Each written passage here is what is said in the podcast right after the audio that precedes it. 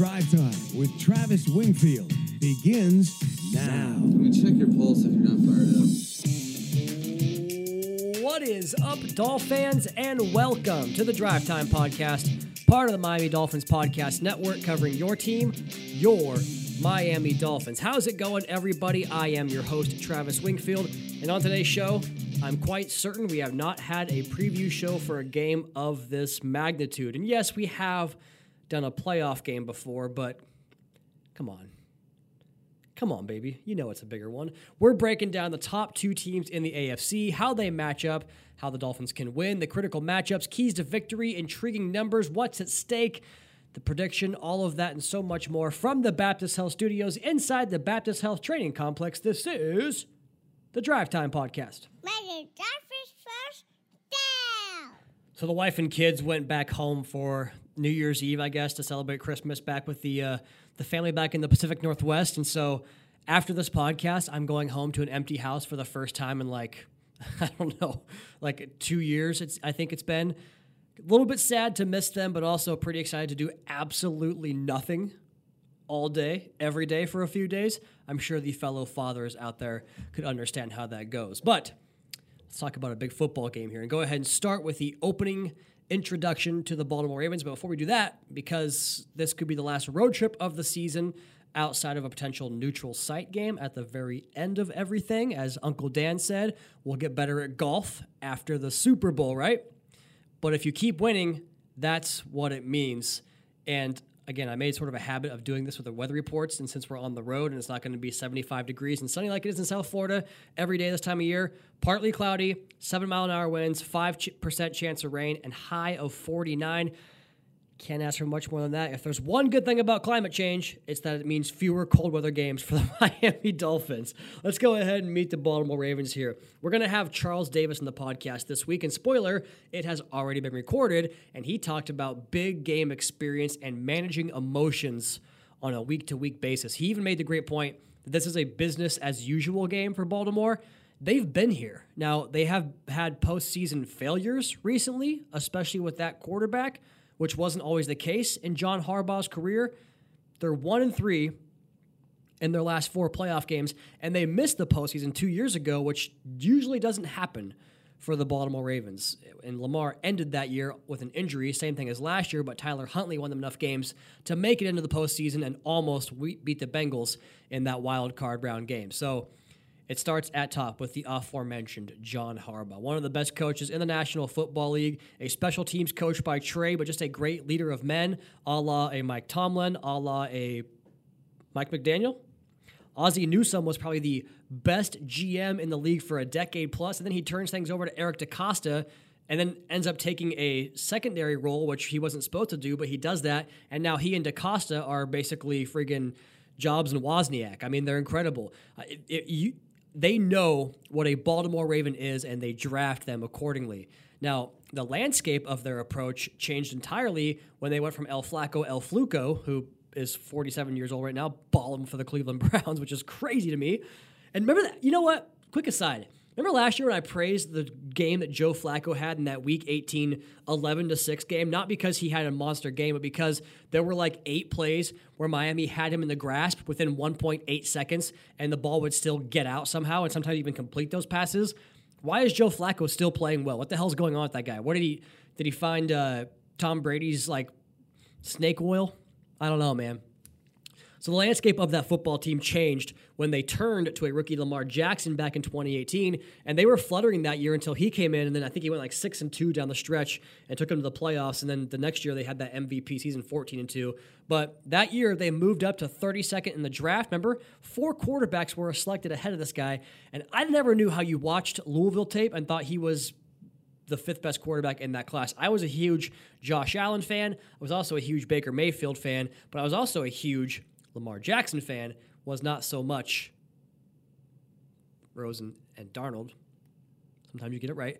But what a you know what a class that was for the Ravens in general. They get Hayden Hurst, who the Ravens even thought was worth picking over Lamar Jackson, right? They get Lamar next, Orlando Brown Jr., Mark Andrews, DeShon Elliott, Zach Sieler, and only Andrews remains on that team, and he's on IR. So that class is Lamar right now for the Ravens. But that's the thing about their drafts. They get return value for guys they move on from, whether it's comp picks or trading Hollywood Brown for a first round pick in 2019, who was you know later repurposed to the Cardinals for that first round draft pick. Go to 2020, Patrick Queen, J.K. Dobbins, Justin Madubuike, Devin Duvernay. You guys remember him? He had a punt return, or, or rather, opening kickoff return for a touchdown in the Week Two game last year. Geno Stone. How about the next year in 2021? Rashod Bateman. He caught a 75 yard touchdown reception against us. O- Odafe Oweh fantastic pass rusher. Ben Cleveland, Brandon Stephens, 2022, Kyle Hamilton, the best safety in the NFL for my money. Tyler Linderbaum, a surefire lockdown center prospect that is playing like it. Travis Jones, Isaiah Likely. This year, Zay Flowers. I mean,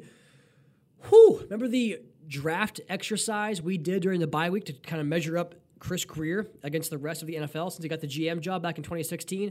The Ravens and the Saints were the only teams higher than the Miami Dolphins on that list. And then they add key veteran parts that fit their program too because they know what they want, kind of like the Miami Dolphins. In fact, keep uh, a lookout for tomorrow's podcast. I'm going to do a fun segment talking about Chris Grier and Durham Smythe and how those two have proven together this year how good of a GM Chris Grier is. Stay tuned for that. But like Calais Campbell, for instance, like he's not there anymore. But was there ever a player that screamed Baltimore Raven more than Calais Campbell? Hey, I like to get tackle the quarterback. Like his big booming voice, and I just made him sound like he's you know, yeah. Uh, but guys that just look like Baltimore Ravens and talk like Baltimore Ravens. You know, Patrick Ricard, Gus Edwards, Morgan Moses, even his name sounds like a Baltimore Raven. Michael Pierce, who was actually drafted the same year as Ronnie Stanley back in 2016, the two old heads, and then he left and came back. They signed Kevin Zeitler away from rival Cincinnati. The Roquan Smith trade, maybe the most Raven ever since Calais Campbell, at least. You get the idea. It's a college style powerhouse that replaces and replenishes its own roster every couple of years to dominate the NFL. It's it's crazy. Key cogs, replace the other parts, well coached, aggressive, adaptive to the modern game.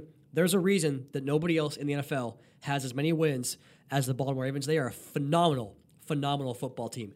How about the storylines for this one? Because they are a plenty. Had to kind of narrow them down here, but I start with this one because I'm so intrigued by this, and I asked Charles Davis about this, and you'll find that on the Friday podcast with Charles Davis, the Week 17 variety show. Is both of these football teams coming off the biggest win of the year for them, right? Because the, the Ravens, and I kind of get intrigued by the the clapback they're doing to Mike Florio and other members of the media as if to say like this was the game we geared up for. This was a kind of a Super Bowl matchup for us, and we're going to bring our best and prove you all wrong. Can you match that juice the following week? I tend to think you can't. Like it's very difficult to do. Now, this time of year is a little bit different, but I think that human nature just dictates that you, you don't always have that same level of motor. Quick aside, Travis's sports career, high school basketball in Eastern Washington, 4A, where it's basically uh, kids that look like me. you know, not the best basketball players, but my senior year, we were playing our rival high school, crosstown, Kennewick High School, and – we, we needed to beat them because we were like a middling team trying to get into the playoffs. We, we knew that going in. We weren't like the best team in the league, but we had to beat Kennewick because it was a matchup that we just needed to get a dub on our schedule. And I remember being so charged up. Like our first play of the game, first play of the season, I ran this, you know, I, I got into the offense. I was the point guard, got the dish off to someone for a three pointer, cash it. And I was like, whoa, whoa, like, fire, let's play some defense, boys. I was fired up. Now, we lost the game by a few points, but the very next night we traveled to Eisenhower High School and had nowhere near the same energy. And after like a four point loss, lost by like 27. So I just think it's human nature that you can't possibly match that energy for consecutive weeks. For the Miami Dolphins, they're coming off a huge win as well. So who can find the closest replicated energy that they provided in the Dallas game and come out and punch their team in the mouth and have more effort and just play harder and better? And I think the team that does that will find a way to win. For the Ravens, this is a real thing, man. Short week with a long night's travel on Monday night. The game ended. I, I, was tracking this. I was hoping that Sam Darnold could lead back the Niners and tie the game up and make it a, an overtime game because the game was already getting late. But obviously, more snaps played impacts you know the the next game, next week's effort. Like last year when the Dolphins had 84 snaps on defense against Buffalo and then had to go to Cincinnati for a short week, like there's a reason that in the fourth quarter the Bengals just wore us out in that game and we couldn't get a whole lot done because they had no they had no gas left, no juice left. For the Ravens, they played against the Niners in a tough, you know, physical team and they played 68 snaps on defense and they flew across the country and that game ended right before midnight, so they're probably not getting on the plane till about 2 a.m. They probably didn't get off the plane in Baltimore until like 8 a.m. By that point, Mike McDaniels already had five hours of game prep and film watching here in the building. So short week. That's that's a that's a tall ask, man. It's a tall ask to turn around that fast. Uh, other key storylines: the Ravens off a game against the offense that most closely resembles ours. Right? I find this so fascinating. They just faced a Shanahan offense, right? The Shanahan offense. Well, this week there's another one, and of course McDaniel's not the exact same offense, but 17 years together, a little bit rubs off. Is it a benefit to Miami? Is it a benefit to Baltimore? I'm going to ask Charles Davis that question on Friday. Next storyline the winner is in the driver's seat for the one seed, but also the unanimous best team in football, which doesn't matter. Power rankings, who cares? And also, real quick, hey, Colin Cowherd eats because you guys retweet him. Don't give him the time of day. And I get the aggregators in our industry, the guys in the beat that want to get the tweets off and they show all the videos and all the leaks and all the stuff. I get it. There's money to be made in that progress, but can we just let him die? Like he's he he's doing this on purpose, guys. Just leave it alone. He's a jackwagon. Like he's not he's not someone you concern yourself with. He doesn't know what he's talking about. Who cares about power rankings? But the winner of this game will emerge as the favorites for the Super Bowl, right? That's that's kind of cool, I guess.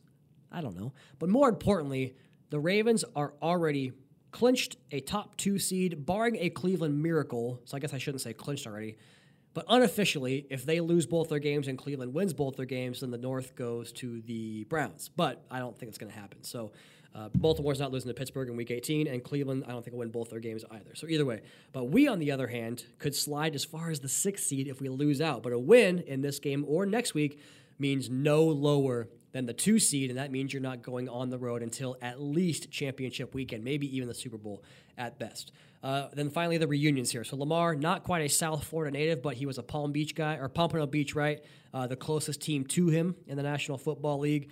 Zach and Deshaun were both draft picks of the Ravens. George Godsey's the tight end coach there, and Vic Fangio was a linebacker coach in 2009. So that's your storylines and introduction to a very, very good Ravens team. Let's go ahead and spin it forward now to the tape, and let's go ahead and get down to the matchup tables here before our first break. So for the Ravens, a key key injury that we'll be tracking all week long. In fact, I don't have the injury report for Wednesday just yet. I would have to imagine he did not practice, but I don't have that information at my disposal just yet. Kyle Hamilton, 91% snaps. Marcus Williams, the other safety, plays 50%, and Geno Stone plays 81%. So Stone is supposed to be the third safety, and he is right now. But since Williams missed some time, he filled in. And when Hamilton went down against the Niners, he filled in in that role as well. So three safeties all can play. Their corners, really, if they get into their depth here, it's a struggle, but gosh, they're good up top. Marlon Humphrey is the top perimeter guy, but he's only played half the snaps this year because he missed so much time. But Brandon Stephens has turned into a very good, like lockdown number two, maybe even number one cornerback. Plays a very physical brand of football, zone turn, good job out of the break. Uh, and then their in- interior guy is either Ronald Darby, who's played a little bit, but also Arthur Maulet, who's a kind of a more of a fit, I would say, in that position. But either way, one of those guys will get slot reps. If anybody goes down, it kind of throws the whole rotation into a bit of a into a kind of a mess almost because they don't have the additional bodies there. But up front, the depth is V V good. So Justin Madubuike, 67% snap taker, all he leads all defensive tackles and sacks this season, and he plays alongside Michael Pierce, who is the biggest man in the National Football League. He's a 350 pound beast. Uh, Broderick Joe, or rather Broderick Washington, plays 34% of the snaps, and then Travis Jones, a, a UConn grad who is quick as all get out, 37% of the snaps up front. Off the edge, it, it kind of reminds me of the Flores teams down here, like Ogbah builds. Uh, Odafe Oweh's played 39%. He's missed some time this season. But Jadeveon Clowney's having maybe the best year of his entire career. Another guy that just looks like a freaking Raven, right? But they're so big and so long. And then Kyle Van Noy, duh, like 41% of the snaps. And then Brent Urban's played 22%. And then off ball linebacker, Roquan Smith, 98%. Patrick Queen, 98%.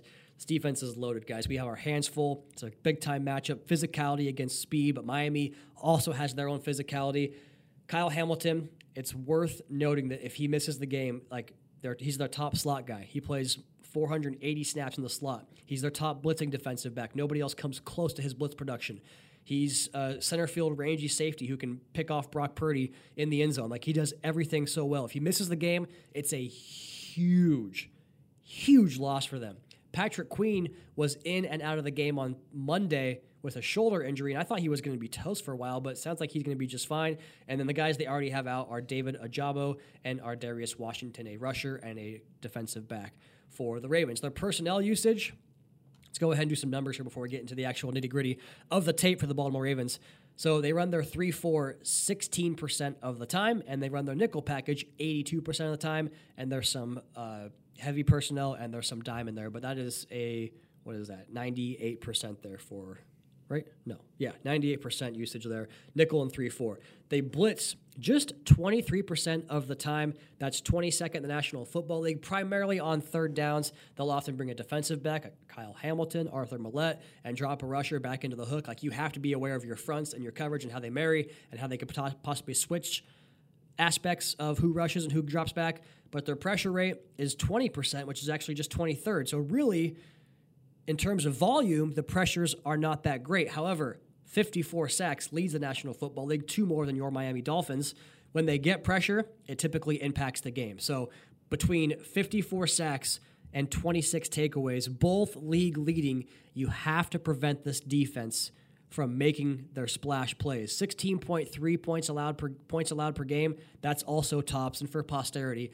36% allowed on third down is fifth best. It's the best defense in the NFL, guys. Miami might have a case for that as well, but Baltimore right now is the top defense. Let's go ahead and get to know them on the tape on the other side of our first break here. That's next. Drive Time Podcast. Your host, Travis Wingfield, brought to you by Auto Nation.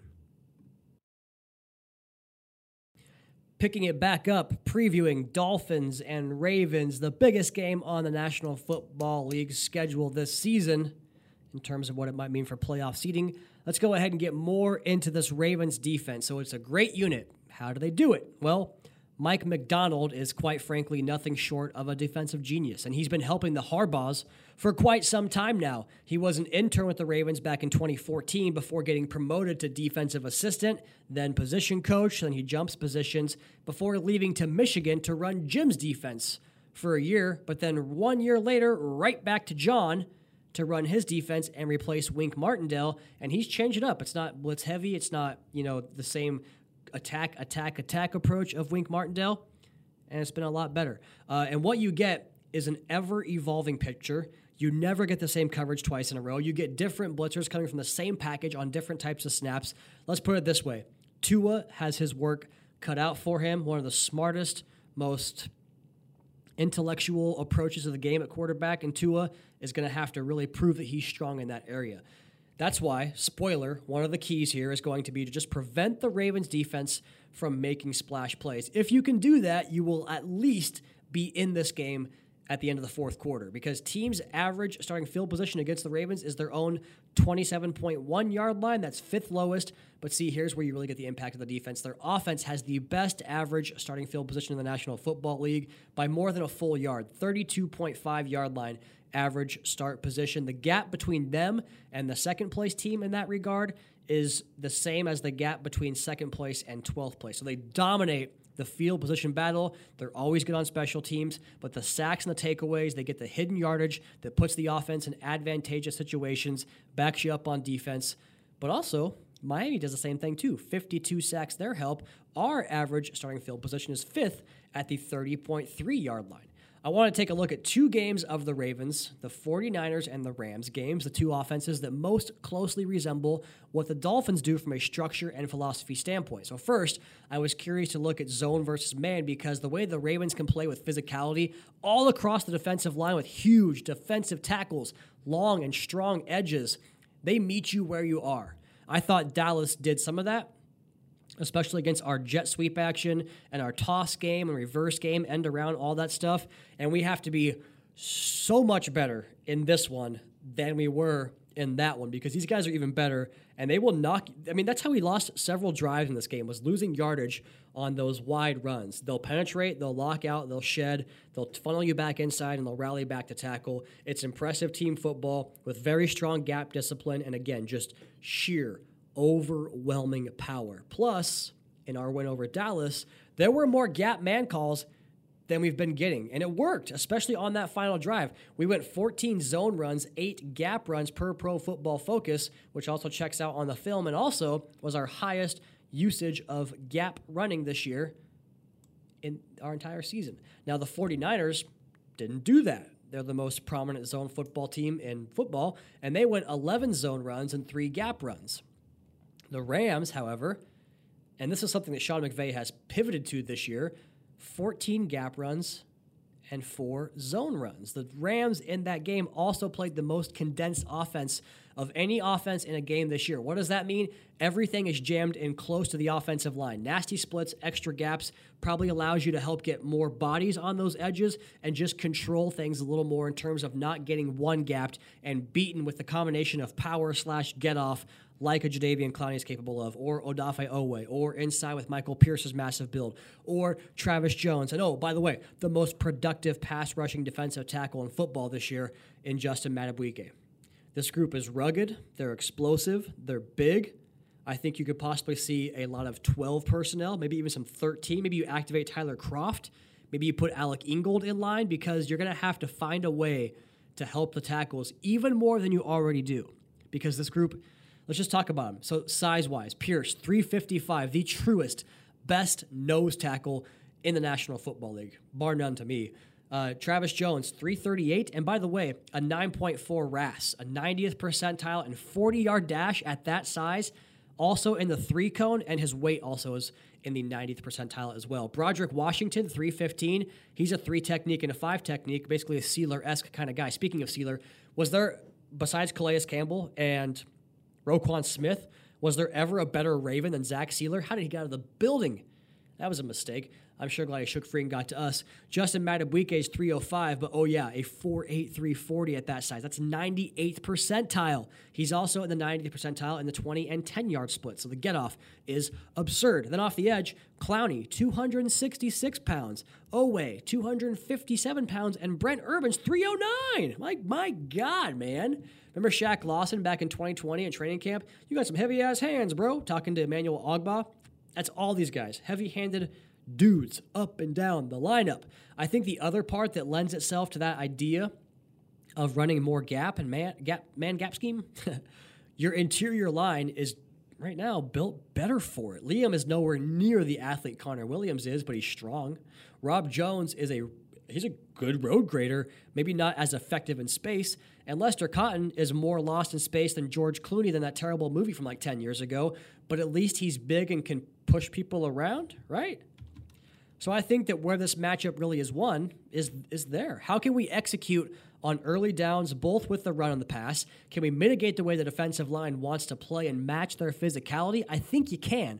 Hopefully, Austin Jackson's back because he's a push your wig back kind of type of guy. That's his game. He has an edge. So does Liam Eichenberg. Rob and Lester are bigger dudes, and Terron, I just think he beats whoever he sees across from him. Let's go ahead and talk about the numbers here because they are staggering. For the Ravens, pressures and stops. Clowney, 66 and 22. He's having a career year. Madubuike, 61 35. What? What? 61 pressures at defensive tackle? Oweh has 47 and 12, so he's kind of a, a, rush exclusive player. Kyle Van Noy has 43 and 18. Remember him? Great player. Pierce, 29 and 20. He has 29 pressures at that size. And Travis Jones is 20 and 18. Raheem Mostert has to be at his best because in that Rams game, Kyren Williams broke 11 tackles and produced 89 yards after initial contact. Just grinded them out and stayed in manageable third down situations where Stafford then hit big third down throw after big third down throw with anticipation, largely to Puka Nacua where he's getting pressure and just kind of lofts this thing out there, just like the ball that Tua threw a Tyreek on that critical third and eight against the Cowboys. You're going to have to get some of that here because the pass rush will get home. I think there's something to that game where they were able to chip away and really hold the attention of the linebackers because guess what? When you get past that massive defensive line we talked about, they have arguably the best off ball linebacker duo that hangs out before them. I would take Greenlaw and Fred Warner. These guys would be second to me. Smith has 13 pressures on 91 pass rush attempts. They don't blitz him very often, but also has 47 stops. Queen has 24 pressures on 104 attempts. Okay, cool. 25% pressure rate. That's like elite. That's your blitzing linebacker, by the way, number six. He also has 41 stops. They have a first down run stopping success rate of 72.2. That is why they have so many sacks and so many takeaways because teams are always in third and long. It's the best in the NFL. And how they get you into those long third downs. Speaking of that, third downs, 75.7 passer rating, 20 sacks, 7 touchdowns to 5 picks, 57% completion, 6.0 yards per attempt. And a lot of that funnels through those two backers, man. They can get their depth and coverage. They can win with speed to the perimeter. They can match up with size and power down in the trash. Just watch that Niners game. They tighten all those windows. And we've seen what happens when offenses, this offense's timing is impacted. There are misses that just go awry. So I can imagine, or I imagine they can create some of those misses. But if we're sharp and we're on our stuff, we can compete. We can hit some big plays. The Niners had their big plays when they were sharp early on. It's a big time Tua game, man. How he influences those guys, how quickly he sees things.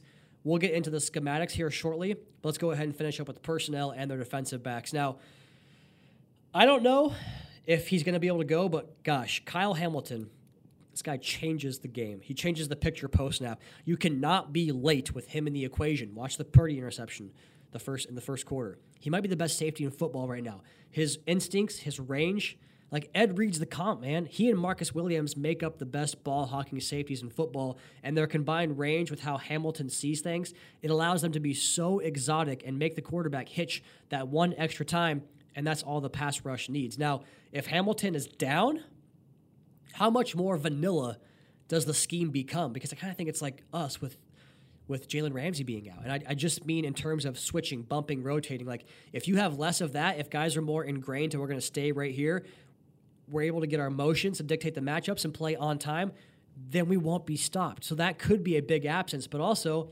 maybe Geno Stone steps in and has it down pat and they're still doing the exact same stuff. He has experience, but I just think there's a, a different level of play you get with Kyle Hamilton. He's the best safety in football for my money. I would take him right now over anybody else. They also really only blitz him when they do send a defensive back. He has 37 pass rush reps. The next most is Arthur Maulet with 14. So, and Geno Stone has 11. So out of the 834 snaps that he's played, he, he replaced Marcus Williams earlier this year. So, like, I mean, you're going to change the way you play the game if they don't have Kyle Hamilton. Speaking of defensive backs, Brandon Stephens has developed into a true lockdown corner. He and Marlon Humphrey together make that system kind of go, akin to how I think Ramsey and X do it here. Like the rest of the defense, they're, they're smart, they're long, they're physical, they find the football, and Stephens has such a good feel for the concepts with the requisite feel and twitch to see it ahead of time and go get it. I think his ability to anticipate what our receivers are going to do is a big key in this game because our guys are so good at holding their route and kind of making it a mystery where the break is going to come from. And Tyreek is such a good route runner that I don't think he really gives up his tell at all. And he can play off of their outside leverage, which kind of funnels routes to the inside and those cover three, cover one looks. And I can think he can find those pockets inside.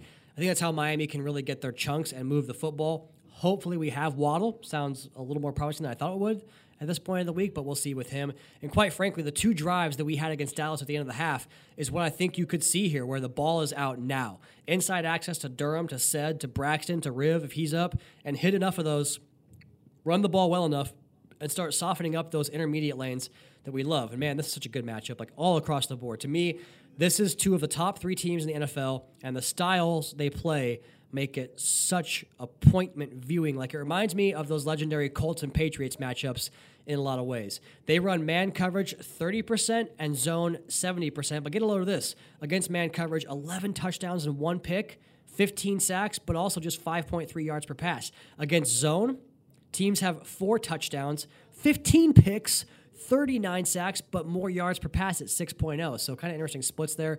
Sorry to get repetitive. It's another top tandem in the league, the cornerbacks. There's a reason this is a top defense in the NFL. They can both move too. Stephens, 9.2 uh, relative athletic score. Humphrey, 8.9. Their numbers. So Stephens has 700 coverage snaps and 700 yards allowed. That's phenomenal year. Two touchdowns, two picks. For Humphrey, 363 and 224 yards. Like, damn. One touchdown, one pick. So Hamilton's absence also changes their structure because they love to roll into single high and let him come down and match up in the slot. He leads the team with 403 snaps inside. Next is their top slot corner, Arthur Maulet. He's allowed 340 yards on 244 coverage snaps. And there, my friends, is your sombrero. If there's one place to go, it's after him. And I'd say Stone if Hamilton misses. This is maybe the most important non quarterback in the game. Hamilton is besides Tyreek, and he could be out. Their coverage structure, and this is where the variety we talked about occurs. Cover one, 22%, cover three, 22%. Those are the two coverages that Dallas runs primarily against us, that and Tampa 2. So it gives you some of those inside access throws. They run quarters 21%, so that's a, a, variation, and it always changes, so it's tough to decipher. But also cover 6, 15%. All those coverages marry off of each other, and they mix it so well. They go 0, 7% of the time, which actually is fifth most, but I doubt they would do it against Miami because you'd have to be stupid to do it against Miami. So there you go. That's Dolphins offense versus Ravens defense. Let's go ahead and take our last break right there. Come back on the other side and do the Ravens offense First, the Dolphins defense. Drive Time Podcast, your host, Travis Wingfield, brought to you by Auto Nation. Well, I definitely did not expect to come away from the tape more impressed by the Ravens offense than I was their defense, simply because of how good their defense is. But yeah, that's where we are. My God, what a football team. So Lamar Jackson's the quarterback, the receiver, Zay Flowers plays 86%, and then a big drop off. Rashod Bateman, 53, Odell Beckham, 44. Both those guys get banged up. Both those guys leave the field. Zay Flowers is their number one since Mark Andrews got injured and left. And replacing Andrews is a really good tight end, and Isaiah Likely, who plays 44%, runs a lot of his routes from the slot and the on the uh, inline attachment. Their key slot receiver is Nelson Agholor, who plays half the snaps, and then tight end two is. Uh, what's his first name? Kolar. I forgot his first name. The tight end that plays 16% of the snaps alongside Likely. He's tight end three because Mark Andrews is hurt. On the interior, it's John Simpson, Tyler Linderbaum, and Kevin Zeitler. Off the edge, interesting combination here because Ronnie Stanley was once the best left tackle in football and has had a lot of injuries that have kind of robbed that from him. And then Morgan Moses is another big kind of plotting right tackle, but they've used Patrick Mekari to shuffle in at left tackle, but he got hurt in the last game. So interesting decision there. And then Daniel Faalele is a 400 pound right tackle who comes in as an extra offensive lineman sometimes. So Mark Andrews, J.K. Dobbins, Keaton Mitchell, and Devin Duvernay all on IR, key parts of that offense and special teams. And a lot of the explosive plays the offense had came out of those guys, but they still have more guys behind that. As far as personnel, one of the lowest 11 personnel groupings in the National Football League, just 47% of the time. That means often just two receivers on the field, hence the splits we just heard about. 12 personnel is 13%. You think it'd be higher, but here's why it's not. Because 20 personnel, two backs, no tight ends, is 10%, but 21 personnel with two backs and one tight end, which is often Patrick Ricard and Isaiah Likely, is 24%. That by far leads the National Football League. 22 personnel, two tight ends, two backs is 4%. Well, it's going to be a challenge, guys, because we know how Lamar runs with the football, right? Scrambles, zone read, RPO, quarterback power, like everything's on the table with this damn guy. And early in his career, it was keep him in the pocket, force him to stand and scan. And even though that was tough, if you got like bad Lamar, he was still able to kill you with his legs or a couple of explosive plays on broken plays in the passing game. But guess what? He has improved his willingness to stay in there. He's scrambling to throw more. He's improved the touch and layering throws in that second level. And this Dolphins defense has probably been the best in the NFL since Jalen Ramsey came back, top three minimum. But this is the test. This is the game that you built this dominant defense for Vic Fangio for, for games like this. So the other element they have is that when Lamar breaks the pocket, now he has playmakers on the perimeter to break off and make explosive plays. And it's not even exclusive to the off schedule stuff. They can dial up these slow developing routes because Lamar can buy time inside the pocket by showing that short area mobility. Like the game I watched, one of the games I watched with the Lions, have mercy, what a smackdown that was. And Lamar was consistently getting to the backside of what I assume are three and four reads in his progressions because the Lions could not get any pressure on him. And then it would go out the gate with Zay Flowers or Odell Beckham or Isaiah Likely. You catch a slight break that Keaton Mitchell's down because he's an explosive element of the offense. He's out. But man, this roster, like ours, it's good. It's deep everywhere because Justice Hill can play. Gus Edwards has some, as my man Seth Levitt would say, some ish to him. I was trying to find games against similar systems for Lamar, and there's only one game against a Fangio descendant this year. Is that the right word? Fangio disciple. and at the Chargers back in Week 13, who's now been fired actually in Brandon Staley. But Lamar was 18 for 32 for 177 and a touchdown pass and an 82.4 passer rating, his lowest of the season. That's not very good. The thing the Chargers did so well was threefold and not dissimilar from their game plan against us last year. Lots of two man, press to negate the timing of the offense. They defended the run and contained Lamar pretty successfully. Didn't hit the big plays in the passing game off script. And if you limit it to just running plays for big plays, then you have a chance. It's when he does both that you're dead in the water. And I think Lamar was just a bit off, which happens for every quarterback sometimes. So I'm not sure it's a replicatable plan. I'm not sure there is a great plan for this guy because, like Vic always says, you have to defend the play they called and the scramble stuff a second play after it all breaks down. Hopefully, and I'm optimistic here because he looked good at practice, that we see Jevon Holland this week. He was back out there getting some good work in. He and DeShon Elliott's range and physicality and coverage and their discipline and their communication and the way they play together, I think makes a huge difference. If you get Jevon back and Kyle Hamilton's down, that's like maybe a touchdown swing. Like I'm not even joking about that. If you can get it. But plus, I always think back to that third down open field tackle Jevon had in Buffalo last December on Josh Allen.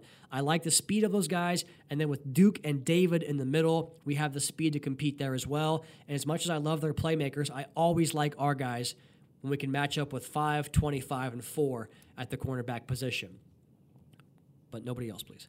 And we've seen this defense is really about not traveling. It's not you don't match up specifically. You can get into that within the game, but by and large, it's about the scheme and it, the way it functions together. I like the way that CK uh, at Chris or at CK Parrott on Twitter said.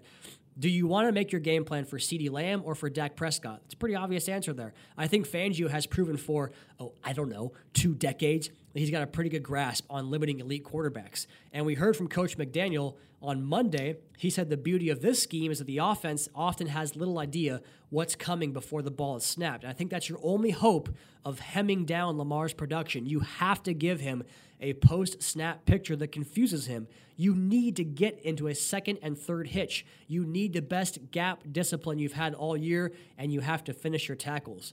With Flowers, sharp route runner, can eat up one on ones, can really hit the gas to run away from you. Beckham, still one of the top route runners in the entire National Football League. All of it to me says you can't really play man because of that and his threat of the run, but we play lots of zone anyway, so maybe it works out. With Isaiah Likely, I mean, they lose Mark Andrews, and there's almost no drop off there because this guy's big, physical, has long speed, he's shifty, he can run through you, like he makes you miss in space he's a great player. And then Rashod Bateman, he's okay. Well, we saw him go for 75 yards on a slant last year against us. Like I said, huge test, but if anyone's up for it, it's this Dolphins defense. Before we get into the matchups down in the trenches, some numbers here. The coverages the Ravens have seen the most of. 23% cover one. Only five teams have seen more. That's more hats in the box. That's the running game coverage. Cover three, 38%. Only seven teams have seen more. That's a deep defense. Take away the deep shot mold or type of defense. Cover two, 6%, nobody sees less. And then 13% quarters and 7% cover six. These two coverage we play a lot of. That could be your fashion here. I'm just I cannot wait to see what it looks like. Maybe a lot of cover one with Jevon Holland roaming down in the box. We'll see. Some more numbers here. So that deep cover three look, uh, 20 plus yard air throws this year, not their game. 16 for 56. Terrible. 548 yards, four touchdowns, two picks, just a 76 passer rating. Now, where he eats is extending plays and finding guys on horizontal runs after the catch. He's in that 10 to 19 yard range. He's 72%, 68 for 94. 1,073 yards and nine touchdowns to no picks and a passer rating of 140, best in the National Football League, which is kind of crazy because teams are playing those cover one, cover three looks, where against your cover one, you invite the deep shots, and against cover three, well, that's a defense you want to run the football on, right? So interesting splits there. And to cap it off, uh, Agholor and likely their top two guys inside. Andrews was that guy, 80%, but they're down to 74% Agholor, 55% likely, but he runs 40% of his routes inside on the on the uh, attached Y. So it's kind of that slot as well. But man, 11.5 yards after the catch on average as a team the best run after catch team in football. Their pass block efficiency scores. Stanley and Moses are 94.5 and 96.6 on the perimeter. Inside, nobody's lower than 98. In fact, Simpson and Zeitler, the two guards, are both 98 flat, and Linderbaum is 98.4. I think this number is indicative of the team's strength on the interior of the offensive line. That's where they're best. But also, when you have a quarterback like Lamar, you kind of squeeze it and you keep keep those gaps tighter because if you went off the edge and sacrifice your help off the edge, those are easier rushers to make miss, and he does it so well. So the thing from Miami I love here is that Chubb and Gink are both a great combination of, of fast and big enough to run through things, but also they have such good eyes that really help them key the quarterback and not get overextended beyond the quarterback. Not to mention, I laud Wilkins and Sieler for the way they keep their eyes on the quarterback for the last five years now while playing through their blocks. And quite frankly, if you can give it to Dallas and the way Zach Sieler whipped the crap out of Tyler Smith, one of the best guards in football, and the way that Zach Martin, a future Hall of Famer, got his ass handed to him by Christian Wilkins, even though he was getting through some things there. If you can do that to those guys, you can definitely do it to these guys. But you have to earn a chance to do that. And how do you do that? Well, you guys know the drill. You have to stop the run, which is obviously a challenge when the quarterback can pull it out and take it around the end himself for 75 yards. David Long and Duke Riley have played awesome together. You need that again here. The Ravens are tops in the NFL in running the football versus light boxes, so they're going to try that. But those guys' ability to beat blocks and make plays will go a long way towards winning. When it's Justice Hill, you probably get more outside stuff, screen game, more speed, and with Gus Edwards, wants to get north and south and be that hammer. What a fun matchup. We've been waiting a long time to play games like these, and quite frankly, I think this is a primer for a rematch in January, hopefully down here this time. But what's at stake in this game? Probably the last time you need this segment, and truthfully, probably don't even need it here. But with the with a win, the lowest you can finish in the AFC is second place. That's the old first first round buy range. Remember, kids, a few years ago you got a first round buy for getting second place in the conference. But even then, a win keeps you in position to get that buy if you can beat Buffalo or a Ravens loss in Week 18, but they ain't losing to the Steelers. We, we just agreed upon that, right? A loss makes Week 18 the difference between the two seed and the six seed. Most likely Buffalo who could lose to New England, and Cleveland could lose to both the Jets and the Bengals to give us the five. But yeah, that's basically what it comes down to. I think if you win this game, you come out on the other side as Super Bowl favorites. Doesn't matter, but it is a hat and t shirt game. It's a game where you can guarantee that the next time you leave South Florida would be the championship round minimum. My keys to victory, you probably know them by now. Win when the Ravens go off script on offense, the best running quarterback in the league, the best YAC average as a team. Pretty simple there. Key number two, prevent the Ravens' splash plays on defense. Simple again 54 sacks, 26 takeaways. You cannot let them do that to you. San Francisco was in the game until their INT barrage began. And then number three, win on early downs offensively. And you can prevent number two by being sharp here at number three.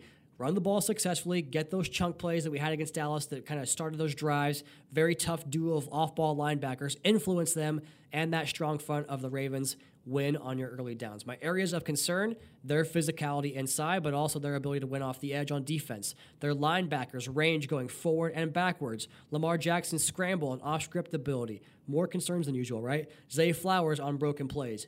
Areas to exploit. If Hamilton's out, their slot and cover structure is not the same. Run them out of those heavy base fronts by getting the ball in the perimeter, and then Lamar in the pocket. If he has an off game, it does happen. That's an area to exploit as well.